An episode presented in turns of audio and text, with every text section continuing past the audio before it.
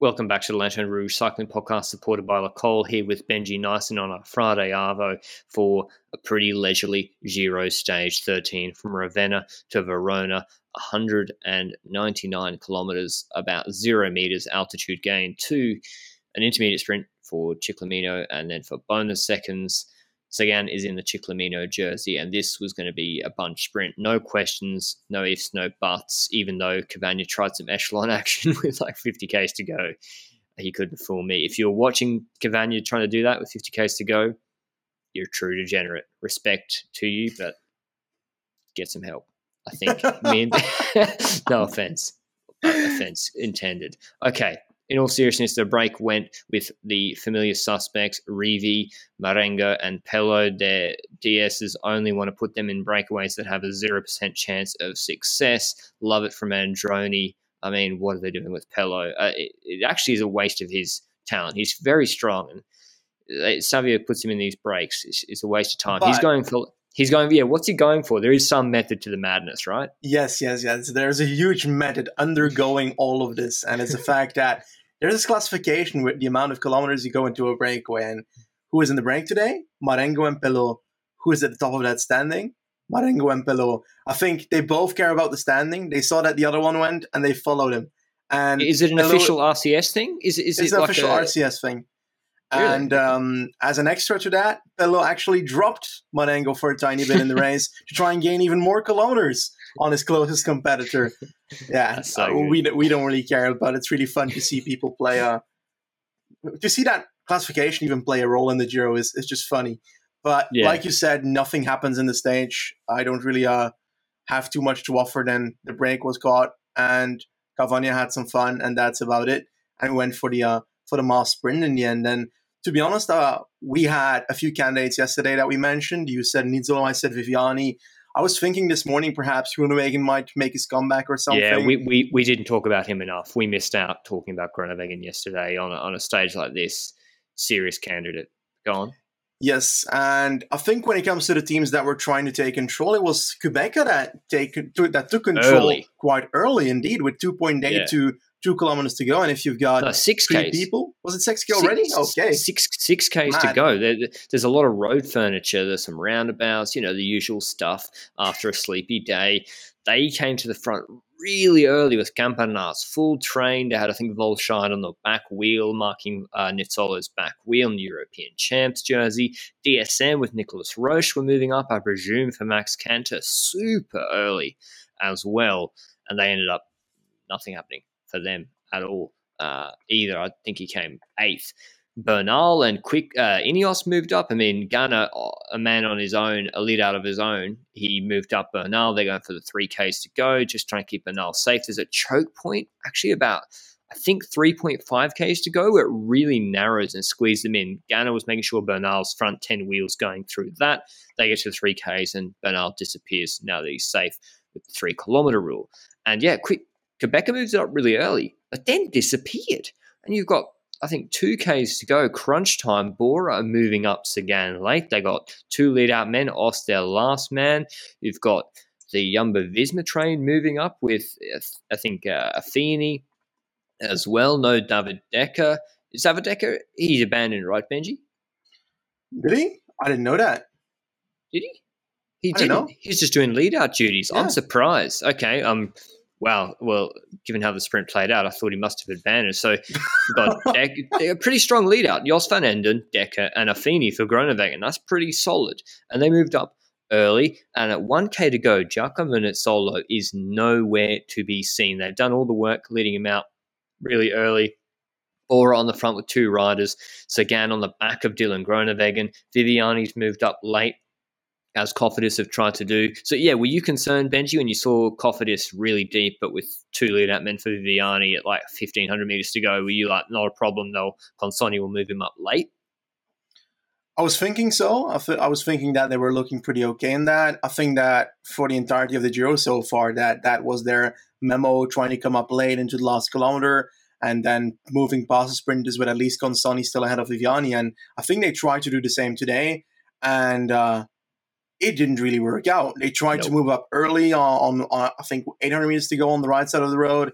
Then there was uh, a roundabout, not a complete roundabout, but like a straight one where you just go just around the roundabout and pedaling. continue onwards. Yes, indeed. And I feel like Consonni was already the last man ahead of uh, Viviani at that point. And if that is the case, then uh, it's going to be troublesome to make that exact move of trying to close down in the last 300, 400 meters. But there was actually something interesting in that because we saw that Jumbo indeed was at the front for a majority of the time. And then suddenly one of their riders went clear. Edoardo Affini, there's this slight right hand bend. As Benji said, you, you can keep pedaling through it. Nizzolo with 900 meters to go. I'm going to count it, I include the screenshot. He's like 12 wheels back, and there's a bunch of runners in front of him. He's not on Viviani's wheel. He's not on Groenewegen, Sagan, or Gaviria's wheel. Terrible position horrific position with 900 meters for Nizzolo. And I was thinking, here we go again, snatching defeat from the jaws of victory. He was on Viviani's wheel. I thought he was going to move up with Consonni's move. He lost that wheel. And it's tough to move up from there if everyone leads out normally, but that's not what happened. Affini jumps ahead of the Bora last two lead out men into that right hander and he kicked really hard out of that corner. I think he was supposed to be doing a hard lead out for Groenewegen. He said in the post race interview, Oss loses his wheel. I don't think intentionally. I just don't think he could keep the wheel because it doesn't really benefit. I don't see how that benefits him or Sagan in any way to let Affini go up the road. And he flicked. He, he eventually, with 500 meters to go, we've got Affini. I mean, this is the guy. He came second in the opening TT, Benji.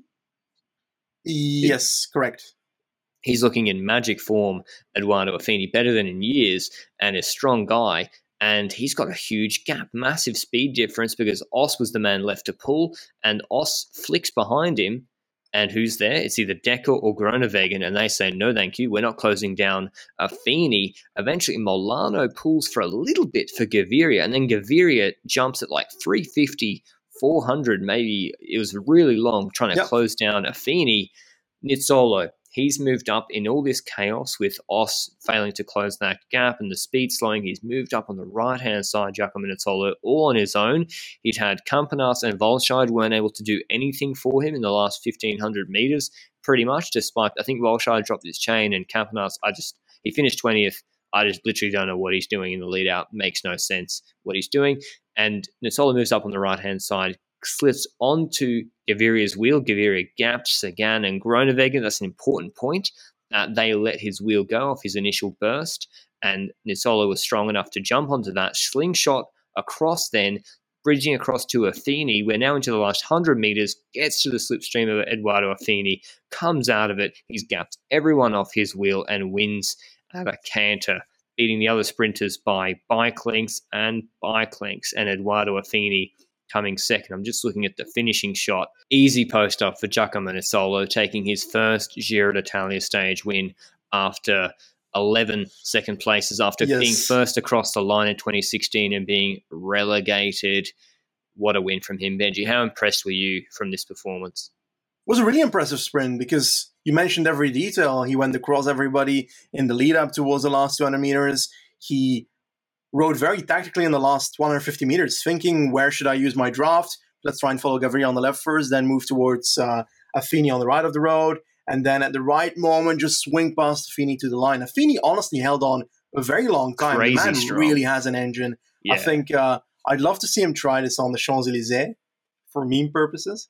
Um, but to be fairly honest, Nizzolo was just plainly better than everyone today. Viviani was caught up on the other side of the road, decided to try and come past on the opposite side of Nizzolo, but that ain't gonna work if everybody's next to that barrier. So that wasn't uh, going to work in any way. And I think that made him completely out of contention. For example, I don't think I really noticed Groenewegen that much in the last section. Was he even in the top 10 in the end? He was just following wheels.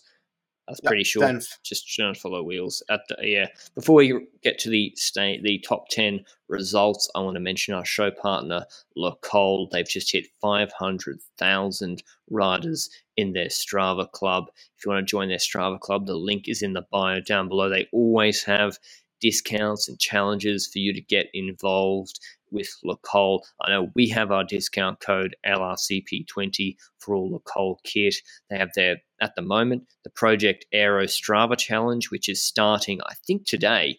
Record 300 active minutes, complete 160k ride in under six hours. either of those two things for two chances to win the complete Le Col McLaren Project Aero Collection, which is valued at, I think, over a thousand euro if my maths is correct. So well worth joining that if you're someone who gets in the K's, or maybe it's an opportunity to get them in yourself. And thanks to Le Col for supporting the podcast. But here's the full top 10 results for the Giro d'Italia Stage 13. Nizzolo first, Affini second, Sagan third, Cimolai fourth, Gaviria fifth, Oldani sixth. Not doing a bad job, Oldani for Lotto with no Ewan. Pascal yep. on seventh, Kanter eighth, Viviani ninth, and Groenewegen tenth. I think I think Nizzolo got quite lucky today, and he deserves that luck. He's had post some bad luck. His lead out I thought was terrible, and he was so deep and he got lucky that Gaviria panicked and jumped, got that slipstream. He's a slingshot to Affini. But, you know, you get bad luck, you get good luck. On another day, he might have been relegated in 2016 or whenever it was. And he had the best legs of anyone. And speaking of that lead out, Benji, that's what I want to talk about now. Do you think with a better lead out, he might even be someone racking up three, four Grand Tour wins a year? And do you know any teams with a good lead out that might need someone like him? yes, yes, yes. I think uh, the most leading that, question ever. I think if you put a good lead out, like for example, let's say hypothetically a Mørkøv ahead of him, then yeah. he can be in a consistent position to be competitive 90% of the sprints, just like Bennett does whenever Mørkøv does it. So that is the ideal situation for a quick step. We know that Deceuninck is going to stop sponsoring Quickstep next year, so I'm already calling them Quickstep again to get into the moment. But if Quickstep next year needs a sprinter, they're looking now at Sagan. And I honestly, if we look at purely the performance qualities, I think that Nizzolo is a better rider for them to sign than Sagan is. Because in the sprints, Nizzolo is a better sprinter than Sagan on the flat. Sprinter. It's clear. Yes. On the on the small cobble terrains, like for example, again, Dwevelgem or Kuurne Brussel Kuurne, I believe that Nizzolo is a better He's candidate better. than Sagan. Yeah, with a strong. Once team. we go to the actual cobble races, I think that Sagan is a better option. But they've got such a good cobble team anyway. They've got Asgreen, they've got Alaphilippe, like Sénéchal, whoever. Well, they haven't all re-signed yet, but I think two of those have re-signed, and they're probably going to re-sign even more people. I think Ballerini re-signed, but I'm not actually sure about it. So um, a lot of Would people you, are resigning yeah. of that, and they're gonna have people for the cobbles. So that's not the area where they need people. The area where they need people is to have a sprinter on the flat that can be one of the best, yeah. like Sam Bennett is. Yeah. And I think Nizzolo can replace that very, very perfectly. I think that Nizzolo has a 10% higher potential if he has a genius lead out ahead of him, and Deceuninck can offer that. And that's kind of my take on that. I think that if you consider sponsor value of Sagan and so forth. This could be a very lengthy discussion. I I don't know. What's your take on that aspect? Well, I mean, for pure sporting performance, if you're signing Sagan for the cobbled races, you're signing giving someone two million euro to be your third best cobbled rider. Like it's that's with a fifty percent discount on his current salary or more. I know the sponsors might chip in for it, etc. But yeah, they need a bunch sprinter. Jakobsen, we, we want him. We're the first people to want him to be back next year, and we rated him so highly pre crash. But like realistically, we don't know what condition he's going to be in next year. I'm not sure Lefevere can bet the farm that he's going to be top three best sprinters in the world by 2022. Of the people available out of contract, Nizzolo is by far the best sprinter available. Cavendish. Okay, yeah, Benji. I mean, Cavendish and Greipel, they're back, baby. But yeah, for for actual Grand Tours, Nizzolo, I think, is the man. And uh, some, as Benji said, the light cobbled races. I think, yeah, he's a serious candidate, and he's he just keeps he's just so consistent too. And sprinting is just about, you know, if you're there up in the front, getting enough opportunities being dropped off at 170 to go, it doesn't matter that, yes, we say it all the time. We've said it about 10 times this year. Ewan's the quickest man. We think Ewan's the quickest man in the world. Ewan hasn't won that many sprints this year. He got it right twice in the Giro, but he loses a lot too, and not just loses, but can be like tenth or twelfth. We saw it in the Giro, the stage Merlier one. Didn't Ewan was nowhere, right, Benji? Because if the lead out doesn't work, you, you can't contest, no matter how much better you are. And the quick step lead out puts you right there, day in, day out, and that's why they win so many races. So yeah, we I think Nizzolo is a good chance, and I don't think he'd be that expensive either. I think he'd be cheaper than Sam Bennett, Benji. I mean, Sam Bennett won the green jersey, cleaning up Tour de France stages left and right. I think Nizzolo would be a discount on uh, on him. But we got another topic which we'll talk about after I preview stage 14. I just want to this is the Cittadella Monte Zoncolan stage, 206 Ks long. We've got two main climbs Forcella Monte Rest, 10.5K, 6%. Bit of a warm up climb. I think the average gradients, oh, there's some steep Ks in there, but I don't, I don't expect any action there. And the, the stage is all about Zoncolan, 14 Ks, 8.5%. It's a different side, I think, still difficult the last it's the last three Ks that are hard. The hmm. first 10 Ks eyeballing it, seven percent, six and a half percent average gradient. The last three Ks, 12.6, 12.6, 13.3. So it averages 9% in total, but the last three Ks is where it's all at. I called Carthy for this stage a couple of weeks ago. I still feel pretty good about that. I think he's looking in pretty good condition, and I think it's going to be Carthy and Vlasov. I think Bernal will be strong, but I think he won't. I think there'll be small GC time gaps. They'll just be worrying about the steep section. I don't actually think this will be that exciting a stage, to be honest. I think it'll be just a grind in the last three Ks, and I think Bernal will uh, just ride his own pace and allow Carthy or Vlasov to have a 10, 12 second lead. Probably Carthy. I think Vlasov is more likely to mark. How do you see the stage playing out? I don't think Break wins this. Wow, to be honest, God damn it! It's it's Ineos in the lead. This, Giro. like, if there's one stage that someone should try and hammer it, a team should try and hammer it from the peloton and take control to try and get this stage. I'm looking at an Astana or a an EF, for example. Then I'd call this one. But to be honest, like why should they pace 100 kilometers to keep the breakaway on three minutes if they can just fight out GC 10 minutes behind? Exactly. So uh, I don't think it's going to be the Peloton, but I would love to see the Peloton win this stage.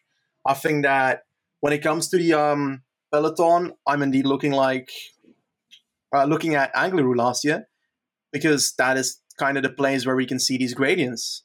The problem with this climb is that they're going to wait until the last three kilometers because the last three kilometers is the steepest. You know that. And I think for the first portion of the climb in the peloton, you will see in your space until that three kilometer section. And at that three kilometer section, then somebody will make a move. I think that Vlasov and Carthy are the names that I've been shouting for this stage for a while now. I think I had Vlasov and you have Carthy on the on the Giro preview selection for yeah. this stage. Peloton wise, I think I agree with that. From the breakaway, yeah, that's not going to happen from the breakaway. So if it's a breakaway rider, who are you, you looking at, for example? Yeah, who's Mollema? I mean, it's tough. Who is good enough to? Because they're going to lose buckets of time in those last three Ks, even if they've got a four minute gap. Like if they've been working hard all day, mm-hmm. they can crack. It need to be a huge break. I'm looking Benji. Cepeda's the name, but uh, we're hoping he does something. We've been saying him all the last month don't see it really. Mader's not there anymore.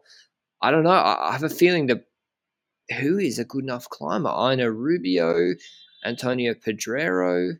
Dan Martin in the break is too close in GC, right? Well, that's the topic we're going to talk about in a second, Benji. But I think we're going to talk about Dan Martin's comments the other day. But I think what uh, what Movistar I think will happen, needs to be in the break. I know Pedrero and Co in the break. There. Yeah, you'd think surely Villella. Um, what, I would, what I would like to happen. This is what mm-hmm. I'd like to happen, and what I think Ineos should do. I'm not sure whether it will happen. I think Bernal should go for the jugular tomorrow. I think the way the Zoncolan climb is and the way this stage is set up is perfect for yep and Ineos because they don't have the high mountains riders, but the hardest part is in the last three Ks where he can do it himself. Forcella Monte Rest, 10K 6%, Ganna can do that and maybe even make it over with the group. He can then pace the valley afterwards. A little roller afterwards. Uh, maybe even Puccio can do that climb, but they, they could hit that cat too hard. It's just a long way from the start of the Zoncolan. So maybe they don't even bother. But the base of Zoncolan 6% first case, 7.5%, 7.3%. Ganna can do the first three Ks almost gone. You've then got Narvaez, and you need Mar- they need Martinez to do a shift tomorrow yep. as well. If they can somehow have their team pace for the first nine Ks, um, if I'm Bernal, I just go for the jugular on the last three Ks and attack if I feel good, because I think no one can go with him if he does go super hard on the Zoncolan and get some real time, like 45 seconds on Vlasov. Vlasov's better than him in the TT. I know we've got harder stages to come, but if you feel good, you feel good and you go for it. And stage 15 shouldn't be any GC action. And then obviously we've got you know, some pretty the Cortina d'Ampezzo stage is disgusting, but that's not a mountaintop finish. You're going to have to make a gap on Passo Giau. Then there's a descent. It's a hard stage, no doubt. But if you feel good tomorrow, Bernal, I'd say give the orders to uh, to pace on the Zoncolan. Do you th- what percentage chance do you think they have of that happening? That doesn't mean they win, by the way. That just means the break could still win. Do you, do you see that happening? Because they kind of did that on the uh, on the gravel stages. I think that that strategy would definitely uh, work in his favor. Oh, can he just drop them instantly on that steep section? Hundred percent. I think so as well. Actually, the more I think about it, but can he keep it up till the line? If he makes that move at the start, I I would expect him to be able to keep that up. I do think that this might be the point where it's a bit risky to go very early on that steep section. So it kind of depends on where on the steep section you launch with Bernal. Automatically True, at the bottom. Vlasov or... will lead him out. True, Vlasov will lead him out. so Carlton's Vlasov will attack, and maybe he just can just counter off them. But I would still make the climb a bit harder what do you, if I'm Bernal. Mm-hmm. Yeah, what do you what do you think that Caruso can do on this stage, and perhaps even in the coming week? Because like Caruso's in the top three of GC. He's been under the radar for this entire race, attacking on that stage nine in the middle of the stage with that rocket attack that eventually Mohoric in that breakaway crashed out. He's honestly been riding really, really good. He's got the time trial on the last day to take a minute perhaps on Bernal. He's currently outside of a minute on Bernal, obviously. But do you think he can sustain that podium place even on like Zoncolan? I think Zoncolan, honestly. I don't think so. I think Caruso, I think I think Buchmann and Simon Yates are coming. Simon Yates looking very ominous yep. on the uh, Montalcino stage. Uh, he had good legs that day, that's for sure. And what about him for the win tomorrow? Do Bike Exchange say the, the last seven stages are starting? Let's time to get serious. And they pace for, uh, yeah, do they pace for Simon Yates or does Simon Yates actually go for the stage? I mean, they've got Nieve, Nick Schultz, Hanger, Hepburn, Juul Jensen, underrated team, I think, could be an option. But we just don't know how they don't need those riders on the on the climbing section, so they can use them on the flat section to keep that gap to the breakaway on three minutes and try to go for the stage. Definitely, that's the kind of team that could yeah. do that. But like looking at that team, would you use them on the Zoncolan stage if you've got the benefit of the last week and a half where Yates is kind of on the background of the GC riders a lot. And for example, on the Montalcino stage, everybody was talking about Remco, about Bernal, and Yates disappeared five times. Like was dropped on the first gravel section, came back, and then suddenly was hanging behind between that group. Like a lot happened with Yates, and, and he actually was definitely back by the end of the stage. But it, it looks like he's getting a bit of an incognito mode in yeah, this Giro so far yeah, I think he's one to watch out for tomorrow. The man we mentioned should be winning this from the breakaway. He, would be uh, if he was 14 minutes back on GC, we I'd be picking him to win this stage 100%. Dan Martin, the Irishman on Israel Startup Nation, and a little bit late to this uh, topic, but I guess there's been no GC action at all the last two days.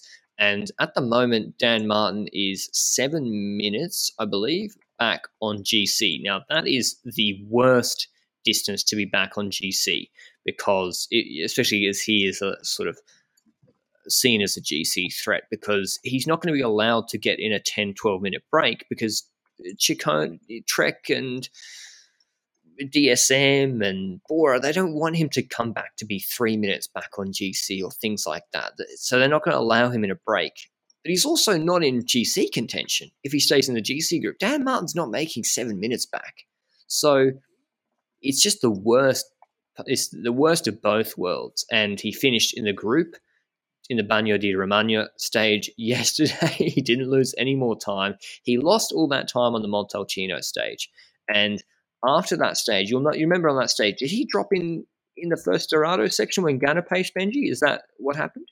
Yeah, it was completely off on the on the first Dorado section already. It looked like uh, I I barely saw him at the front of the race going into that section. Even I think that he seemed to make the uh, decision for himself to to play it safer, and that's very risky for GC. Obviously, I yeah, if if you want to survive that section, if you want to do the best of your capabilities to try and get over these sterrato sections with the front people, you need to be at the front in going into the sterrato sections, and you need to make sure that you try and follow as much as possible. I'm guessing.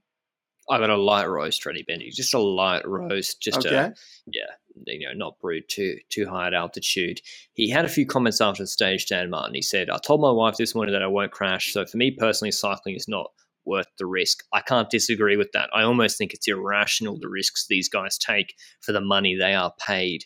You know, life altering crashes happen regularly. I, I can't disagree with that. If someone doesn't want to take the risks on the downhill."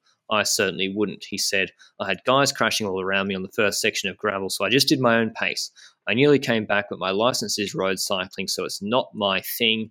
Fair play to the guys who are at the front, but I just didn't want to take the risks today, and that's it. The cycling fan in me thinks this is a beautiful stage, but I don't have much experience. No excuses, just didn't feel like taking the risks. Now, again, I've said, you know, if you don't want to take risks, risks that, that's fine. But what the fuck were you doing for the first 10 stages of the Giro, Dan Martin. If is this a surprise to you that there was gravel, 35 yeah. kilometers of it on Montalcino? Like we knew this was coming months ago. Benji and I recorded a clips for, uh, thing for Bernal saying, yeah, Bernal's going to dominate this stage because it's so nasty. Like two months ago, everyone knew this was coming.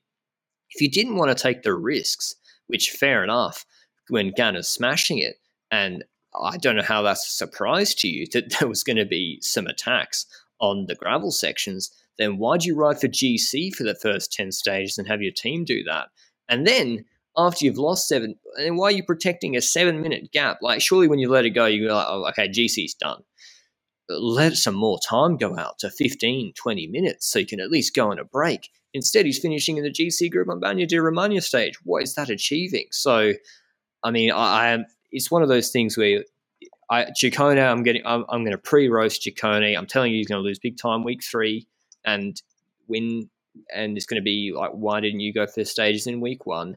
I have no idea how Dan Martin approached this year. Emmanuel Buchmann, he did Strada Bianca for the first time this year, preparing specifically for the Montalcino stage, one would think. And I know Dan Martin's saying it was chaotic, and I certainly would have been dropped. But apart from Remco, it was a huge group. And all the other, and Remco's a guy that's crashed on a downhill and doesn't have that much road cycling experience. All the other GC contenders, some less experienced than Dan Martin, were perfectly fine in that group and went to the finish pretty much together, apart from Bernal's late attack.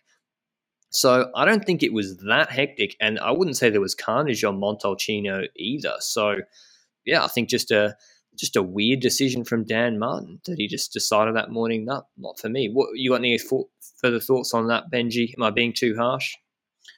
No, not really. I think that you've actually got a good point. If you're prepping the entire GC of this Giro in the first 10 stages like that, and then you come to Montalcino and you decide on the first sterrato section, I'm not going to risk it. I'm not even going to risk like taking these corners riskily. Uh, they're going to try and bring me back after every sterrato section. You're basically throwing away the GC that the entire team has been fighting for for 10 stages. And that's exactly what happened. Like, can't say anything more than that.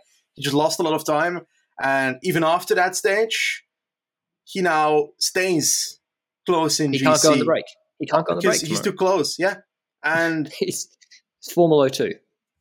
Yeah, Formolo as it well. Makes... But Formolo, I think, had a had a mechanical in uh in in yeah. Montalcino, which yeah, he can't do much about, but yeah. still he maybe think, should have decided afterwards yeah. that he should have changed his way and should have chosen to go for the uh, for the breakaway stage instead. I think that would work. I think there's a lot of stages that fit Formolo in the last week as well. So definitely a candidate for those kind of stage if he had the time behind necessary to go in the breakaway. And I think in the last week, nine minutes behind is going to be good enough to get in the breakaway. we're moving into that, but not in the early days of that. I don't think on tomorrow's stage, for example, Dan Martin is going to get away. Uh, I just don't see it happening. I think maybe now maybe he'll be allowed to attack out of the GC group, I guess, but I just think people will follow him. And yep. I get it. If you come to like the the last stage, a crazy mountain stage, it's raining and sleeting, and the UCI commissars don't neutralize it when they're supposed to, and this there's just this crazy hairy descent that would have been okay in the in the dry, but then in the wet it's completely treacherous, and you're like, I'm taking this easy because I don't want to go off the side of the mountain. You can't really prepare for that, but yeah, we knew this was coming. I think preparing for the Montalcino stage is just basic part of going for GC, and you should have been reconning it and riding it. But uh, that's all from the men's Giro d'Italia big GC stage. Hopefully tomorrow. And now on to our women's Vuelta Burgos coverage stages one and two. Welcome back to the Lanterne Rouge Cycling Podcast of What About Le Col. We're now going to proceed on to the Vuelta Burgos Feminas 2021 stages one and two. Recap stage one was yesterday, but to be honest, there was only 15 kilometers of live coverage and it finished just before the end of the Giro. So we thought we'd bundle it together whilst this boring Giro stage is happening. And Benji and I can do stages one and two together. We just finished watching stage two. Stage one first from Villadiego to Sargentes de la Lora, 100 kilometers long. These are some interesting parcours in Burgos. If you if you are maybe a bit skeptical about women's racing, think it plays out the same way every time, I'd encourage you to go and look at these two first stages and the parcours of this week. We have a proper mountaintop finish. We have rolly parcours balanced parcours, not just a punchy one kilometer climb at the end. I really like what they've done here with the parcours. This stage, 100 Ks, rolling climbs, 2Ks 4.2%, 1.7Ks 5.2%. The main action start is really the last 10Ks. There's the Alto de la Lora, 4Ks at 6%.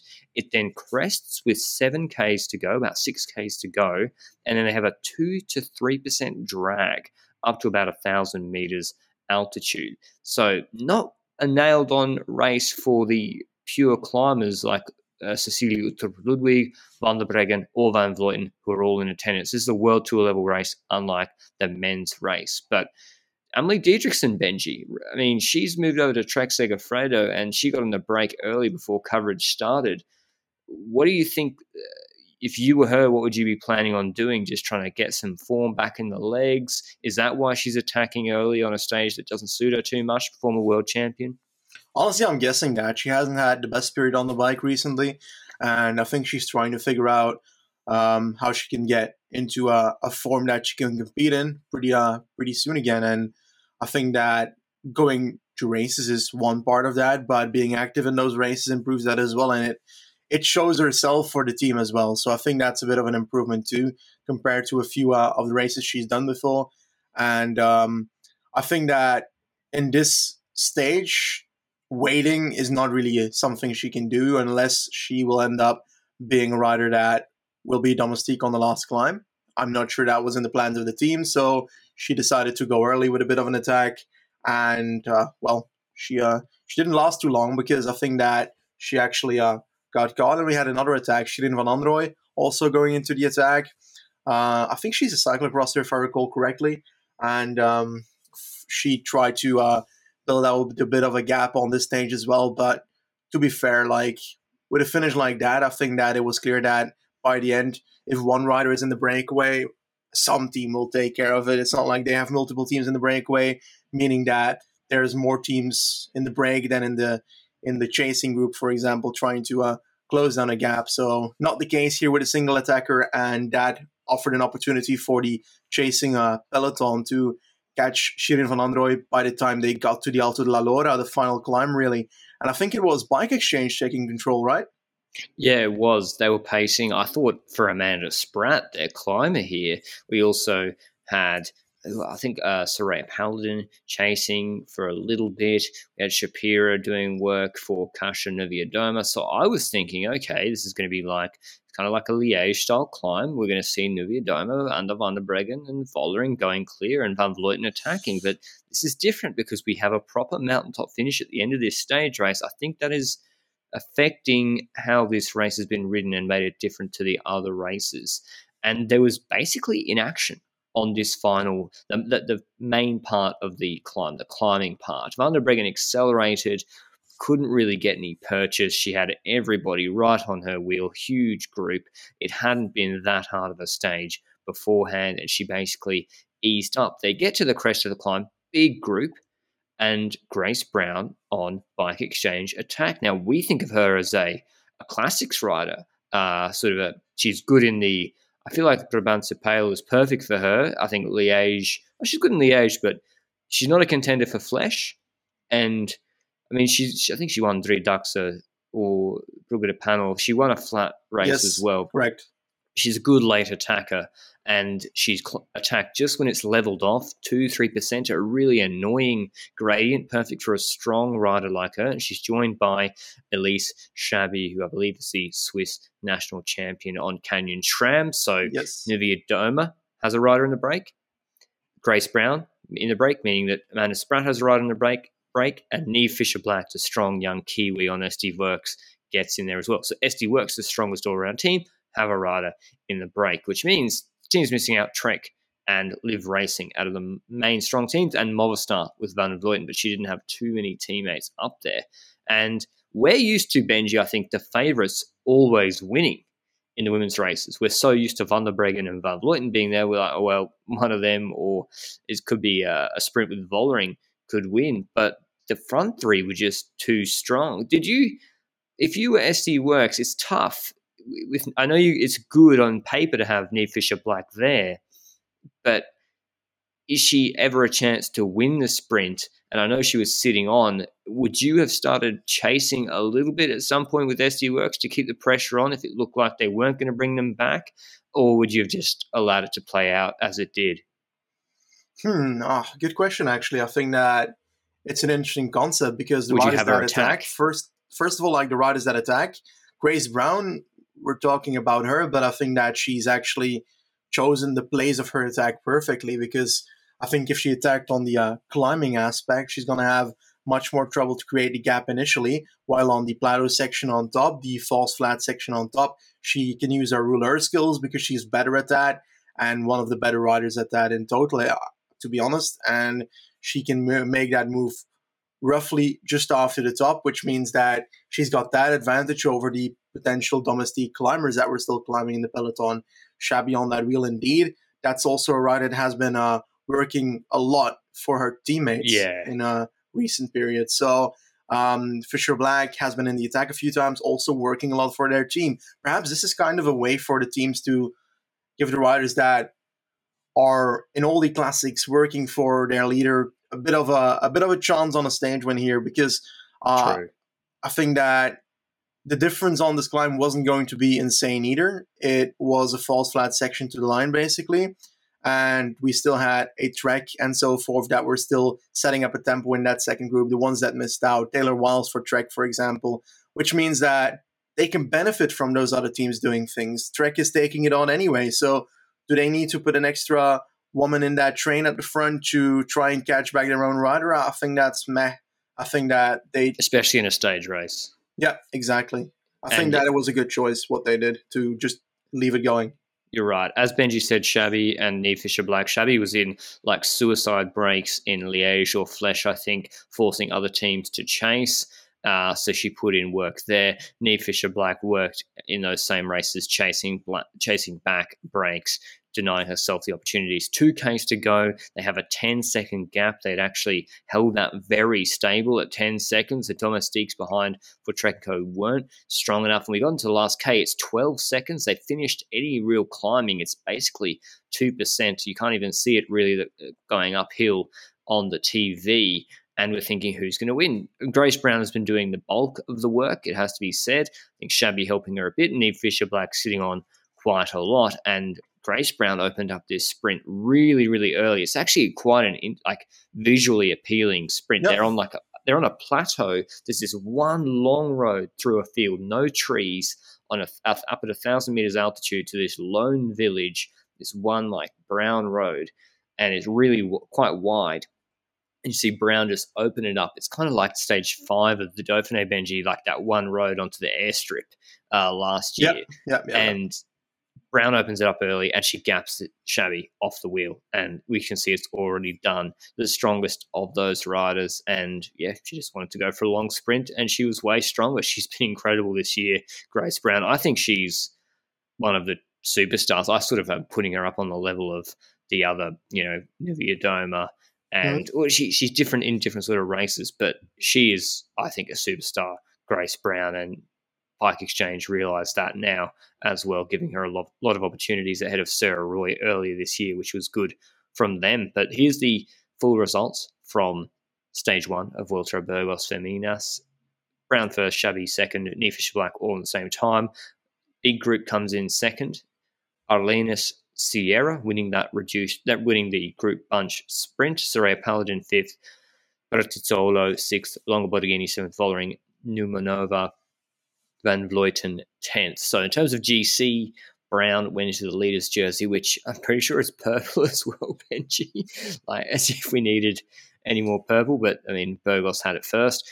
Uh, and yeah, GC was that same order. It seemed no bonus seconds changed it. So yeah, anything any big takeaways from that stage, Benji? Do you like the parcours design? Did you think it made more interesting racing rather than finishing at the end of the climb proper? I think it indeed made for interesting racing because this offers an opportunity for those kind of rollers like Grace Brown to have an opportunity at the stage because otherwise you're just going to see Van Vleuten and so forth smash it on the uphill section until the line. So this plays more for more tactical stuff. You could also have seen attackers, uh, well, real climbers attack on the climbing section and then rollers trying to catch up. Yeah, it could, it could have been a very different race if some other tactics were involved, but it looked like Grace Brown was setting it up for herself with the team entirely. And that move was quite well timed, and there was no imminent response out of outside of those two riders that were with her. And I think that all in all, a good victory for her. Whether she's a superstar in the women's cycling, I think that she's definitely near that. I think that currently the superstars in women's cycling are are mostly Dutch at the moment, and um, I think that Grace Brown has the qualities, but indeed is a very different rider. She's got that rouleur capability, which means that on races like Liège, when you said earlier, she has to make the early move because on the climbing sections she might not be able to follow an attack by Van Vleuten or a Longo Borghini. So she needs to anticipate moves and work with that. If she can hang on on the climbs, then she can make a move on top, like we saw on this uh, on this first stage. So really interesting rider, really interesting how her tactics will play out. Okay, but yeah, something to watch. I feel like there's some races she could definitely go for GC and be a big, big contender, especially given the lack of longer climbs in women's cycling. But that was stage one. Here's the stage two profile from Pedrosa de Val, Valdepores to Villarcayo, 97 Ks long again. No mountaintop or hilltop finish, but we do have some climbs which should be decisive. We have the Alto, Alto de Bocos, 2.5 Ks at 6.7%, Rolly course, then for about 50 off. Yeah, 50 kilometers. And then the last main climb of the day is the Alto Retuerta. Says 3.3 Ks at 5%, but that's a lie. The climb is much longer. The climbing section is just uncategorized, the first half of it. And you also, that average gradient is a lie.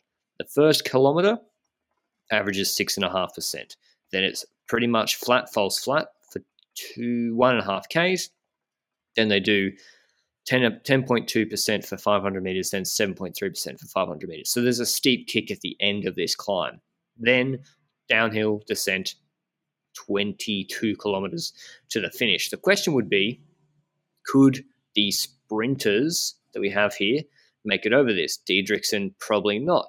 Uh, Sierra, um, who's that rider that won the bunch sprint? Benji Sierra could she make it over? Would Demi Vollering be fine? You presume she would. So it'd be interesting to see where it played out. Would we get a big attack from Anna van der Breggen? But how did the stage kick off uh, and, and when did live coverage start? Well, live coverage started with three riders in the breakaway Anastasia Chursina from Alea. We've got Heidi Franz from Rally and also Antri Christoforu. I, I ruined that name. Cristoforu, my bad. Does it feel, buddy? Uh, yeah. rubbing it in.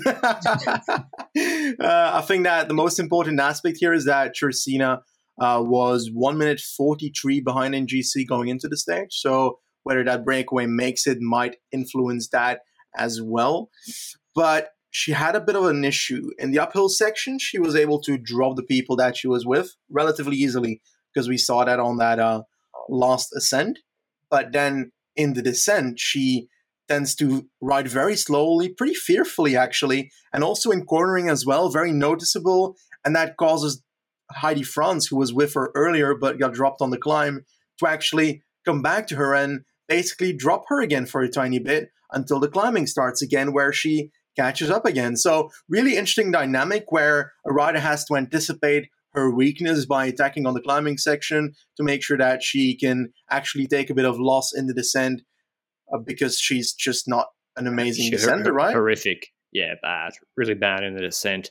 And Heidi Franz is flying past her and probably needed to go even quicker to try because once they hit every time they went uphill, um, was so so quick and yeah, I think it just goes there's sometimes a bigger difference in descending ability within the women's peloton as well. Same team, Ale as uh, is Mavi Garcia. We saw that in Strade Bianche 2020 when she was in a group of two with Van Vleuten at the end. Van Vleuten was putting her under pressure on every descent and she had to do more work to close it. But it didn't really matter too much for Chursina. She was just that much stronger uh, than Heidi Franz uphill.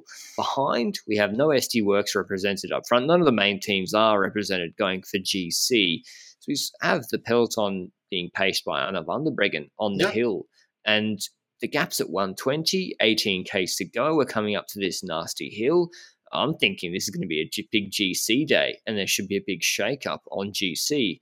And it looked like that might happen. We had SD Worx in full force with Van der Breggen attacking on the climb, but she again brought the whole peloton with her. And then, sorry, we don't have the exact details because the coverage completely cut out, unfortunately, on the steep section of that climb, uh, the coverage of the GC group. We could just see the break, but we could see uh, Niewiadoma countered. It just looked like all those riders were countering. I think going into one of the corners, Benji, ELB got caught up in a crash. There's a yep. corner where Van der Breggen was coming in, she's about to start her attack. She gets front wheels. She got Vollering like fourth wheel. ELB's too far behind. She gets caught behind a crash from one of the purples, and that messes up her plans early. But it's a big group, and the group all comes back together mainly because after they sort of then got the group of favourites, names you'll typically see Niewiadoma, uh, Moolman, Fisher Black, Mavi Garcia, Van der Breggen, Van Vleuten – Vollering. So SD Worx got the big numbers and SD Worx started attacking. It was just a weird order, Benji, because yep. I thought at that point that they were going to get paced by Van der Breggen for the Vollering sprint and maybe use Fisher Black as well. Were you surprised they attacked, given that they definitely had the quickest rider in that group? Well, certainly, because uh, I think that group was thinned down a lot on the climbing section by Van der Breggen pacing, by those mm, attacks no you climbs mentioned. left. Indeed, no climbs left afterwards, which means that if you hammer it on this climb with this group, and if you continue that going, because they've got those four riders, Fisher Black, Van der Breggen, Vollering, and also Moolman in the group, I think you can spare at least Moolman as a, a domestique there. Well, not spare her, but use her as a domestique there, because I think that she's likely the one that is least expected to win this overall. Imagine if I jinx it and she wins in a few days, but I think that that's on paper. Oh no, I w- I wouldn't have. I wouldn't have burnt her. I think, I think she could go well on Lagunas de Neila. I, am not. Okay. I, yeah, yeah, true, true, true. she could get, she could podium GC. I, I would have burnt Niamh Fisher Black straight away. Yeah, but uh, yeah, I was thinking about the five seconds she had in GC, but that's not worth it at all to uh, to discuss that. She she should be riding indeed. Um, I think that that was the team that I expected to make uh, the pacing and they they did some attacks. Then at a certain point, one of them went to the front and just hammered it in a bit of a pacing section, and they didn't really get too much close. I think 120 was the closest they got, 115, and once that was there, we saw a bit of a downhill section again, and Chursina was not really going that fast in it, but that group looked like they were stopping the pacing again. And I think that Mavi Garcia at a certain point was first in that group, and yeah, it's a teammate of the one up front. She's not going to be pacing in that group. So I think great move yeah. by Mavi Garcia, moving herself in there, trying to stop the pacing that was going on. It did work because the tempo really slowed down. We saw the gap opening up to 154 at a certain point, which means if it's if it's 12k to go with 154, it's going to be difficult to catch that ride. Right, expect even if it's a one solo rider, I still believe Chursina could do it because she's also got a decent time trial, if I recall correctly, from her uh, from her history. Yeah. So and no uh, more technical descending. It was kind of falls flat downhill where you just need to. Yeah. She slapped it in a big gear and was just smashing it. Where I should mention Grace Brown had been dropped on the climb, so she was losing. She was like a minute, a minute thirty behind, so she would be losing the jersey today. I, I was still surprised, and I think it's because of Lagunas de Neila coming up. Uh, SD Worx was so ambivalent to the stage and to um, I guess, keeping the pressure on. I think the reason was they had all the other GC contenders in that group. So, like, they might have been setting up a Van Vleuten attack or something like that. I mean, if they'd gapped Van Vleuten, if they'd gapped Niewiadoma, maybe then they just pace. But because they had those riders there, they thought it's not worth it just for a Burgos stage win. Hopefully, the other teams can take it up. So basically, Chursina just kept going. And what I this is probably the biggest upset. I think the biggest upset victory in women's world tour this year by far. When you look at the type of winners we've had, which is Van der Breggen, uh, Van Vleuten. I think did Emma Norsgaard win a, a women's world tour race? It's been a, very similar names, and she is, I think, this is her first world tour win, and it's her biggest win by far. Yep. I think she she hasn't won since um, check her wins she hasn't won since like 2017. And yeah, so huge win for her. And I guess it's it's just because of the parcours and because this is a stage race and there just aren't as many women's stage races like this. So it's good to see. And she was incredibly strong today. Behind in the group, it just was a pretty as a massive group and a reduced bunch.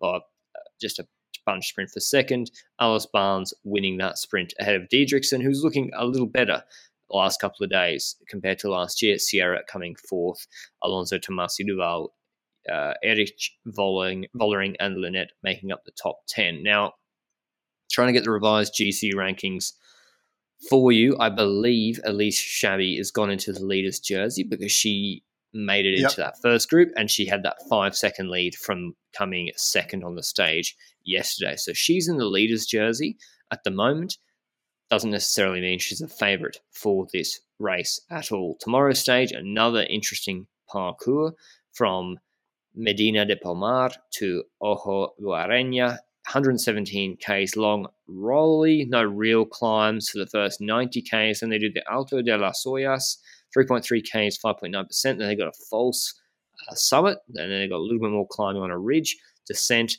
3.3 Ks, 4% climb, which crests with about 8 Ks to go, then a descent, and then an uphill kick at the end, which is about 1.5 Ks long. I don't have the exact gradients of that finish for you, but it looks it's it's uh, at least five percent from what I can see eyeballing it. The other climbs are six percent, pretty regular, and Guarena has some steep sections in it too. It'd be an interesting stage. How do you see it playing out, Benji? Do you see someone who's a non GC threat going on that last 3.3k climb and being allowed a leash uh, from the sort of SD Worx teams? By the way, the final climb 1.2k is 5%, so I was correct. Yeah, how do you see it playing out tomorrow?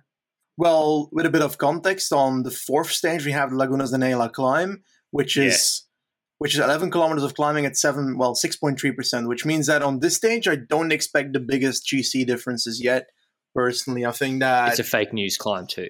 Yeah. Must be said. That's true. I think that. Last 3Ks, 11%, 10%. Yeah, which means that on, on stage three, I think that we don't have the biggest GC threats. Uh, I think that this might be a stage where we again see a smaller group, like a three, a three woman group on that 3.3 kilometer section, just right away with a few people from different teams, perhaps a rider from Trek, a rider from Liv, a rider from uh, from SD Worx, which means that those teams won't be pacing. And if those are in front, then good luck getting them back because you'll need quite a few people to catch that. Is someone gonna going to hammer the alto alto the it's a bad day for me. Alto, alto de las Ollas. Yes. I live I live in Europe, mate. I can pronounce Spanish words now. Damn it. Um, I think uh, on that climb, I don't, I don't, think they will. I don't think they I think, will. I don't think so either. So I, I don't expect the craziest GC differences. I I think that we either see a smaller group going to the line or we see a bit of a an uphill sprint going on. Personally, I think Brown will go again because yeah. she, she's no threat on GC. She's going to get spat on Lagunas de Neila. Like those last three Ks, that's the climb, by the way, the, the Ivan Sosa climb. He like he wins the stage every time. He wasn't even a GC threat last year. Him and Remco and Landa were on that climb. It's steep, that climb. There's 16% section. So Brown's not a GC threat, but she's strong enough to gap everybody and go through with it. I think Mavi Garcia should be trying to go clear too. I don't see her climbing being good enough on that climb either. She should try. She might get too much respect though from the peloton to be allowed to go. Taylor Wills, strong rider. I think she could have a be a good option. Is Demi Vollering? She's not good enough at climbing to be a GC threat, is she, Benji, on that sort of climb? Like Liège, she was just hanging on yeah, I think Laguna Zanella is going to be too troublesome for her. Definitely when someone like Van Vleuten hammers it, or yeah. like, yeah, or the uh, or Ludwig. Like this is we never see. We spoke to Lud- Cecilia Uttrup Ludwig about this. She's very small, pure climber, and never yeah. gets pure climbs. Tomorrow, of stage four, like could be the sort of stage for her. I think so as well. I think it fits her. I think that she's definitely one of the uh, most fitting candidates, trying to look through the other teams to figure out one candidate. Um, in another team, I think you mentioned Mohan Bhasia last time. I think for for stage four. Um, yeah. So that's definitely an option as well. Yeah, I think it's just gonna be a good race. We're we're gonna see an overview of who is good at these kind of climbs I in tomorrow's wait. stage. I, I I can't wait either. We don't have this option too much in the season that we get such a climb at the end of the stage. So very much looking forward to it. It's on GCN Race Pass if you want to watch the Vuelta Burgos. I'm not sure which locations, but I assume quite a lot of them, uh, and probably most of them outside of Spain. So I'd encourage you to go and watch the Vuelta Burgos. About an hour and 10 minutes of coverage every day, and they pretty much just have the juicy bits in the last 30k. So well worth your time, particularly on a snoozy Giro stage like today. So if you don't want to watch the Giro stage, I'd encourage you to go and watch the last sort of 10, 15 Ks of Burgos stage two and stage one. We hope you enjoyed that recap and the podcast today, and uh, we'll see you with the recaps of the stages tomorrow. Ciao.